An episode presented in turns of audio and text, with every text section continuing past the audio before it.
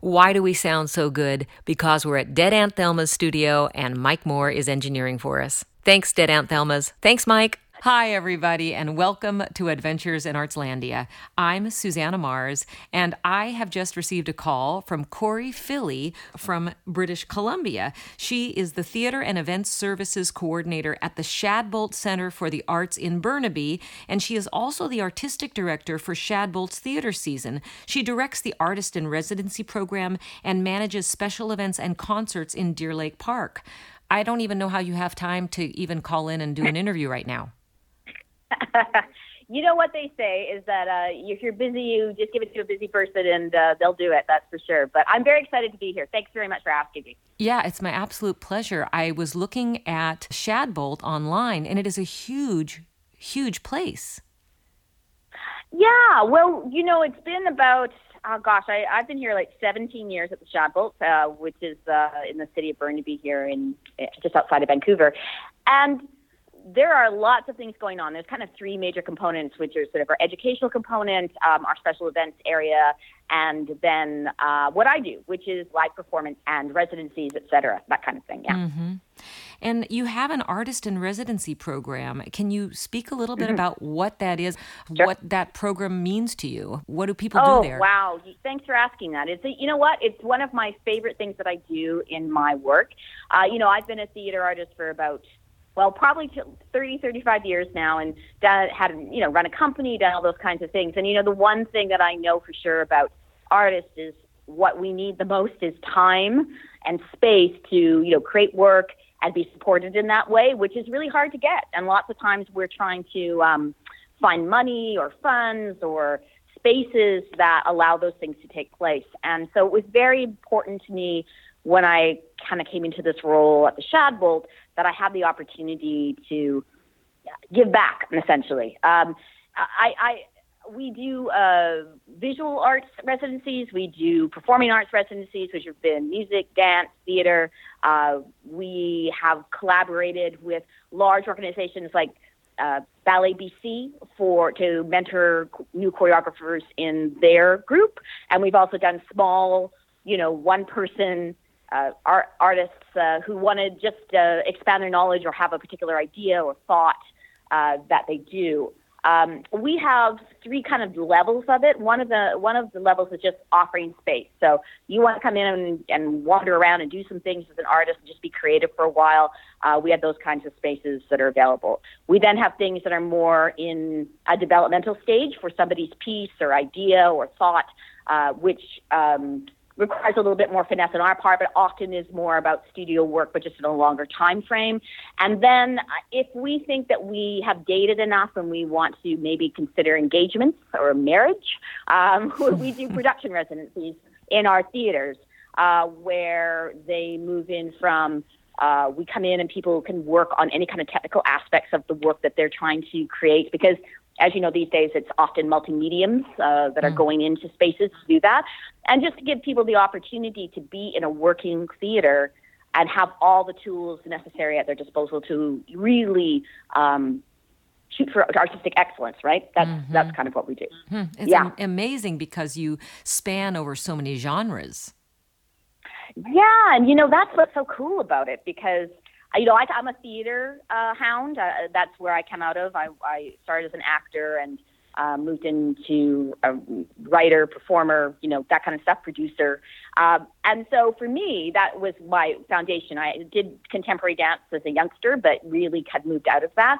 And so now I'm kind of in this great space where I see all kinds of different artistic practice. And I honestly have to say, I've been so inspired by people because – uh, it's really broadened my understanding of what is possible, but also I get invited into rooms, you know, and mm-hmm. have these amazing creative conversations, and and it's so sparks, you know, uh, the the imagination and the intelligence and you know and, and the compassion, right? Because mm. you're you're opening your heart to something that's new and exciting and um, or just or weird and difficult or whatever, right? But you're you're present for that, and that's really uh, really an honor, honestly.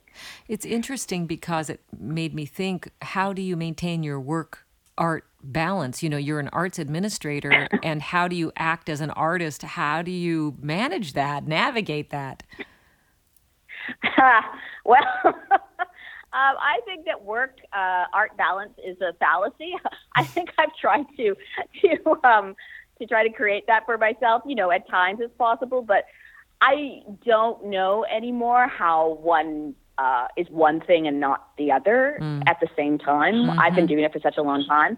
I, in a weird way, I offer the thing to people that maybe I want, which is just time to just noodle around in my own creative juices. Mm. Um, so I, I'm, you know, I am fortunate. I get asked to do things. I, I'm mostly have been in the last few years more of a writer and a director, and and uh, so it's much um, it's not much easier. Uh, please don't get that. But mm-hmm. it uh, it's been so I get I get offers, you know, to do things. Mm-hmm. So then, you know, like everybody else in the world, whatever they do, uh, uh, you just carve out or sometimes muscle out or sometimes elbow out some time for that, and mm-hmm. you know that can be. Uh, and so you, that's what you do. I mean, I wish I could say I'm unique within the arts world, but I'm really not. I'm just another person who's working multiple things to do the things they love, right? Yes.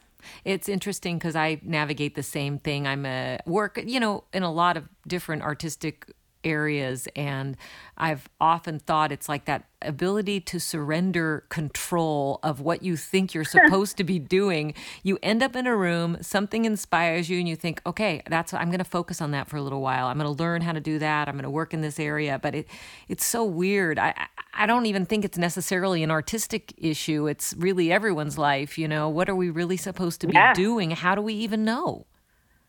Yeah, yeah. How do you follow your passion, right? Like how right. do you how do you make things happen? And sometimes when it just seems so nasty and ugly and tiring and all that, um, yeah, I always call it a, I, I slightly call it an addiction because I'm not really sure I can put it down. Mm. So I'm pretty sure I can't after the amount of time that I've done it. But uh, um, yeah, I don't know how you feel about it, but yeah, yeah, same way. It's it's my life. That's how it is.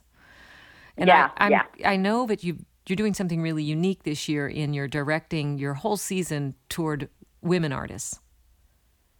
Yeah, yeah. You know, I have been. Um, uh, well, first of all, you know, it's as as two women artists, we we know.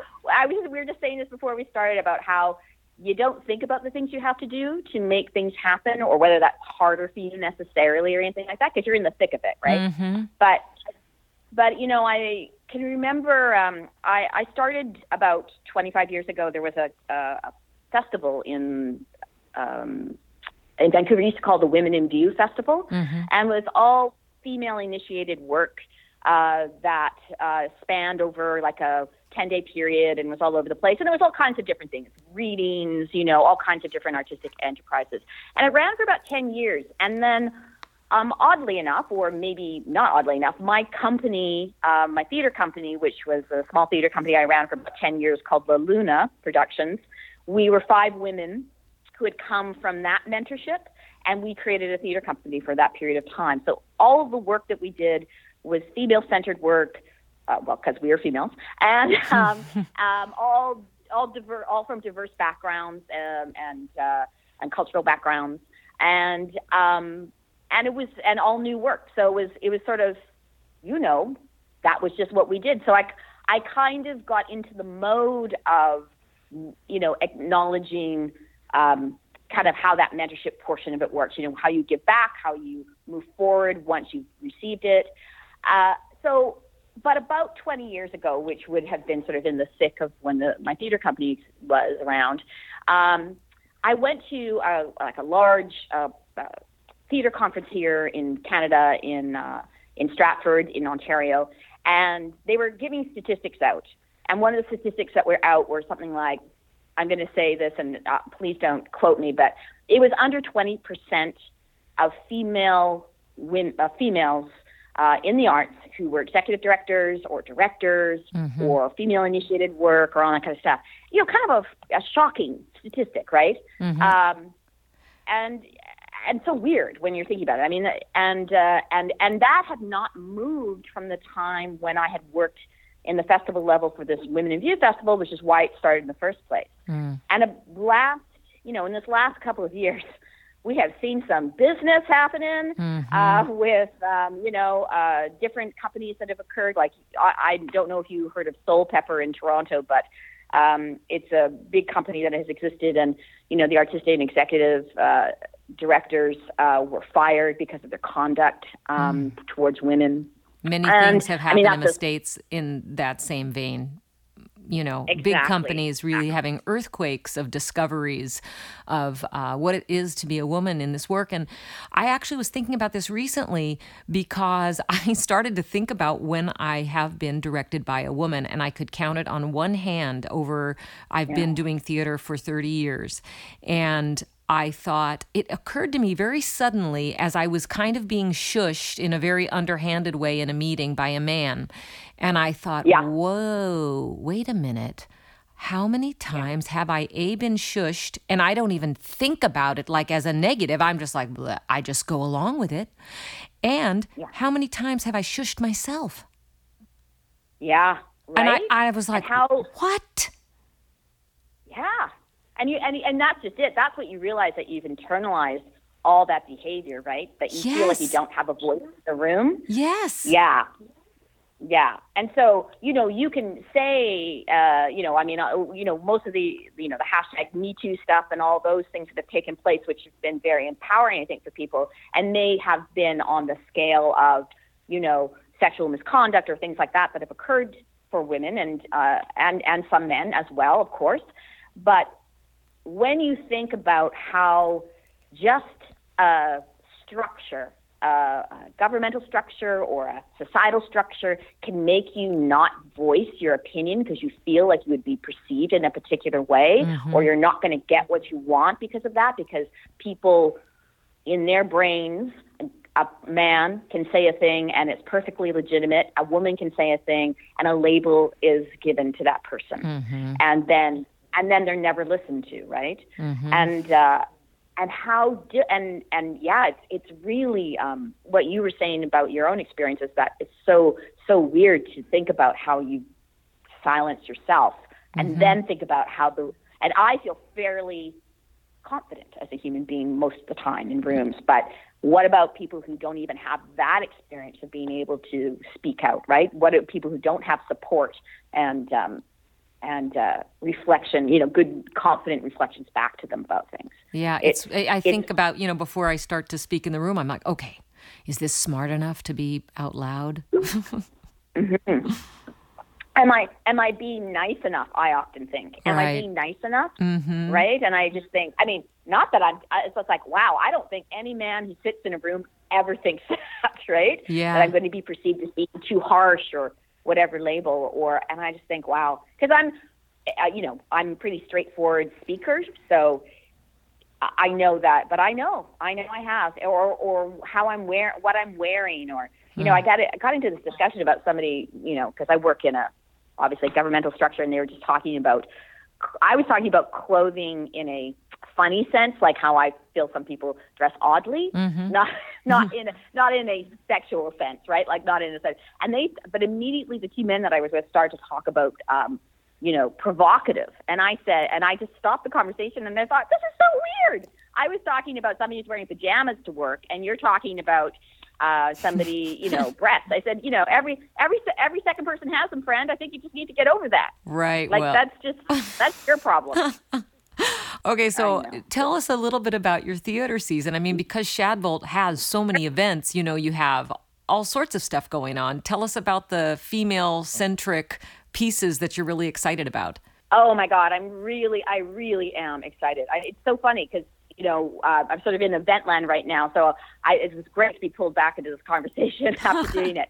Uh, so, so we were um, the kinds of things that are coming up, which are going to be terrific, is that uh, we have things like um, these really uh, sort of iconic Canadian artists like um, Martha Wainwright, who is Rufus Wainwright's sister. Where she's Um, amazing. um, she's amazing. Isn't she amazing? Good Lord. So, she's opening the season for us. We're so excited about it. Uh, Mary Walsh from uh, This Hour Has 22 Minutes, who's kind of, uh, well, she's more, she's kind of legendary here. She's been a, a comedian and uh, actress in, um, in Canada for years, 40 years, I think, you know, across it. She's been one of those she's like uh, political and funny and interesting. Uh, we have some. Uh, the one I'm really excited about is this uh, company called Theatre Replacement, which is uh, a renowned company here in Canada. They they tour nationally and internationally with their work. And uh, Maiko Bae Yamamoto, who is a one of the artistic directors and is also a theater artist herself, is creating a new piece, kind of based on Minecraft, called Mine, and it's really about uh, her attempt because she has two uh, boys uh, to get into that world and that mindset mm. of, of of kids who grow up with these video games, right? Mm-hmm. I mean, mm-hmm. I don't think they're called video games anymore, but I'm old, so I'm going to go with that. Yeah, my, and, that's my um, term too. I know. Thank you. Mm-hmm. Thank you.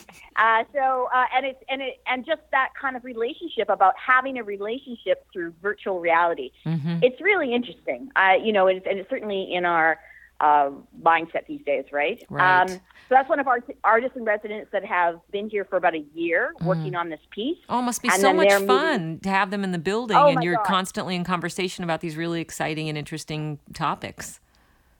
It is it just fills the space with such energy and so and people what I love about it is that you know we work in you know an area in which all these other things are happening and people are maybe oblivious to the theater content or whatever else is going on on the stage. But these artists are so present and so uh, and they give so much back to the community. Mm-hmm. They offer workshops and all that kind of stuff. But just being here in the space, it's such a crazy, generous experience, right? Where it just happens because you walked into a space and there are these amazing artistic experiences that are happening there. It's, yeah. As, a, as an audience member or patron or anybody, right? Right. And to create that kind of home for artists as well, where you're uh, enabling them to have an artistic home and a place to feel safe and that they can make work and, and they have an audience there because undoubtedly the people who come to Shadbolt really trust you as a person and what you're bringing to them. Well, you know, and I, I really appreciate everybody's. Uh, basically, there's been a big buy-in over the time that I've worked here in terms of coming to something you may not know anything about, or feel a little you know, a little hesitant about and to what's going to happen, or you know, to making it uh, an ex- like an exciting experience. That it might be something different, or it might be something unexpected, or you might be a little uncomfortable, or you might just be laughing your ass off. It's hard to know. Mm-hmm. All of those things could be happening. So, and I have such great conversations with audience members who have really invested uh, in the place, and also in um, even among like the other staff. Like you know, we're part of a department of a large you know suburban government. So uh, this, we've had such a buy-in from other staff members who come regularly to see the work. Uh, so you kind of get. Uh, I just have to. I would have to say that for me, it's what keeps me going. Mm. it, it keeps me interested, keeps me keeps me attentive to what is happening. Right? Yeah, I'm curious. Do you think there is uh, some aspects of art made in Canada versus art made in the United States. Do you notice, as an administrator and a curator of work, any differences that kind of, you know, is there a, a boundary in terms of what artists want to do and are interested in doing and are able to do that is different between countries? Well, that's a really good question. I think, you know, just by the nature of how the United States has set up more of a, a commercial system than mm-hmm. Canada in mm-hmm. lots of ways. I mean, it's so much bigger. If you think about, you know, I think what is it, 330 million people live in the United States, mm-hmm. and we have 33 million people who right. live in Canada. So already that's going to be different, of mm-hmm. course. Um, but I think, uh, you know, what I see is not so much the nature of what people want to talk about. I think human people, humans, want to talk about similar things. Uh, but what I see is who, what voices are being gifted with the ability to say those things, right? Right. I mean, I think, you know, whether it's an issue around diversity or inclusion mm-hmm. or gender identity mm-hmm. or, or whatever, or, or sexual identity, all of those things. Um, I think are at various stages in conversation. Yeah, I was so impressed with. Um, I received a document about Indigenous peoples uh, and the the verbiage that is acceptable in Canada. And I'd never seen such a beautiful document in the United States about explanations for why and uh, the the specificity with which you are talking about. Um, you know, Indigenous people. I, I was just taken with the beauty of it and the attention to detail. Well, and you know, I think I have been, uh, you know, we had our 150th last year. Mm-hmm. Is that right? Yes, 150 last year for it and for Canada. And in that moment, uh, we had gone through this long conversation about reconciliation, a formal reconciliation commitment to with the Indigenous peoples and the government of Canada and the people of Canada through uh, in the last you know five eight years. Uh, and so the conversation really did come around to well, how do we want to move forward, and how do we uh, see Canada, and we must see Canada involving um, all peoples, right? And so those languages and opportunities, all of which need to happen, have really been at the forefront over the last at least you know five ten years in Canada mm. about how uh, uh, we gain trust again, right? How we come together as a country, uh, given the past and what that means, and how uh, and the conversation that continues to need to happen, and um, you know how reconciliation is really a process. It's not just like I forgive you and that's it. Mm-hmm. There's uh, re- so, maybe repatriation uh, and other ways that we can show up for what we've done and be take responsibility. Yeah, absolutely, and and to um, and to know that it's complicated and uh, it's not, um, and that's okay. It's okay that it's complicated, and sometimes it's it's it's frustrating, and sometimes it's confusing. It should probably be all those things because it's a huge conversation. Um, so I think that language has been one of those situations in which uh, there's been a real effort, uh, certainly in, in the arts community, I would say in Canada, to reflect, uh, you know, reflect the relationships that we want to have with mm. Indigenous peoples, um, and also to talk about it in a way that is real mm. and thoughtful and ongoing. And next year, I mean, and the other thing is to be aware of what the changes are as we continue in the process. I think that's the other thing. Right? Just just stay one thing; it changes as even as we try to, you know, even as we make incremental changes now, those changes will be also changed, I think, somewhere mm. along the line, right? As the conversation right. moves forward and this becomes more in depth. So right. yeah, it's been a it's been very um, I think uh, a really good way to look at how people can be met, you know, and um, and to be have the patience on every level. I don't just everybody involved to to stay in the the game, like to stay in the conversation, to mm-hmm. stay in the experience. Yeah. Yeah. Yeah. I think about I think that too about you know we're you know we're Canada's a pretty diverse nation, so lots of immigration, and lots of people from different places, um, recent and otherwise. Mm-hmm. Uh, so I oh, the only reason the only reason I'm here is because of immigration at some point. Mm-hmm. Um, so you know to honor that too, right? That it's not just a one note conversation. Hmm essentially. Yeah. I have a couple of fun questions uh, to ask you sure. that are kind of, they're certainly on topic for artists, but the first one is if you could choose an era in which to live, and as a hmm. person I spoke to earlier about this said, well, can we ignore history? You know, I said, yes, definitely. You can't ignore history. Is there an era that you would love to live in? Hmm. That's fun. Past, present, um, future. Yeah, yeah. I I don't know if I I don't know if I could live in any other era that I'm in. I I feel afraid of what it means to hmm. be a girl at other times. It's hard. It's you know. It's uh. I I feel. You know. I think what I really feel right now is that there's uh. It's a. I mean, if I could go back 20 years and and do deal more with climate change, I'd be excited about that. Mm. But uh, so we would be in the pickle we are right in. But now, but um I feel more about like uh, how uh, really privileged uh, I am, anyway, to be in a country in which um, change can take place and conversations can take place, and um, regardless of sometimes the frustrations and the inequity mm. that that uh, that is, is, there in the in the culture, not just about gender, but about a whole bunch of things.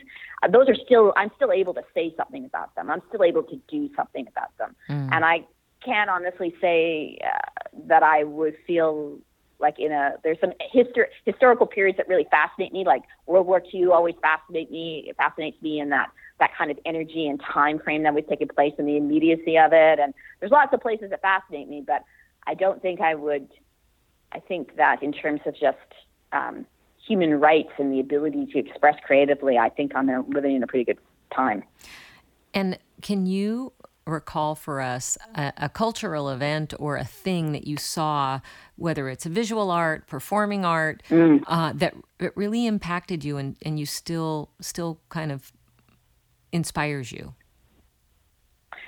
Yeah, uh, I think that one of the first things that I ever saw that um, I understood was different from musical theater. How about that? Mm. so I love musical theater was I was about 16 years old and I went to see this beautiful production at a theater company here called the Arts Club in Vancouver uh, called Bent.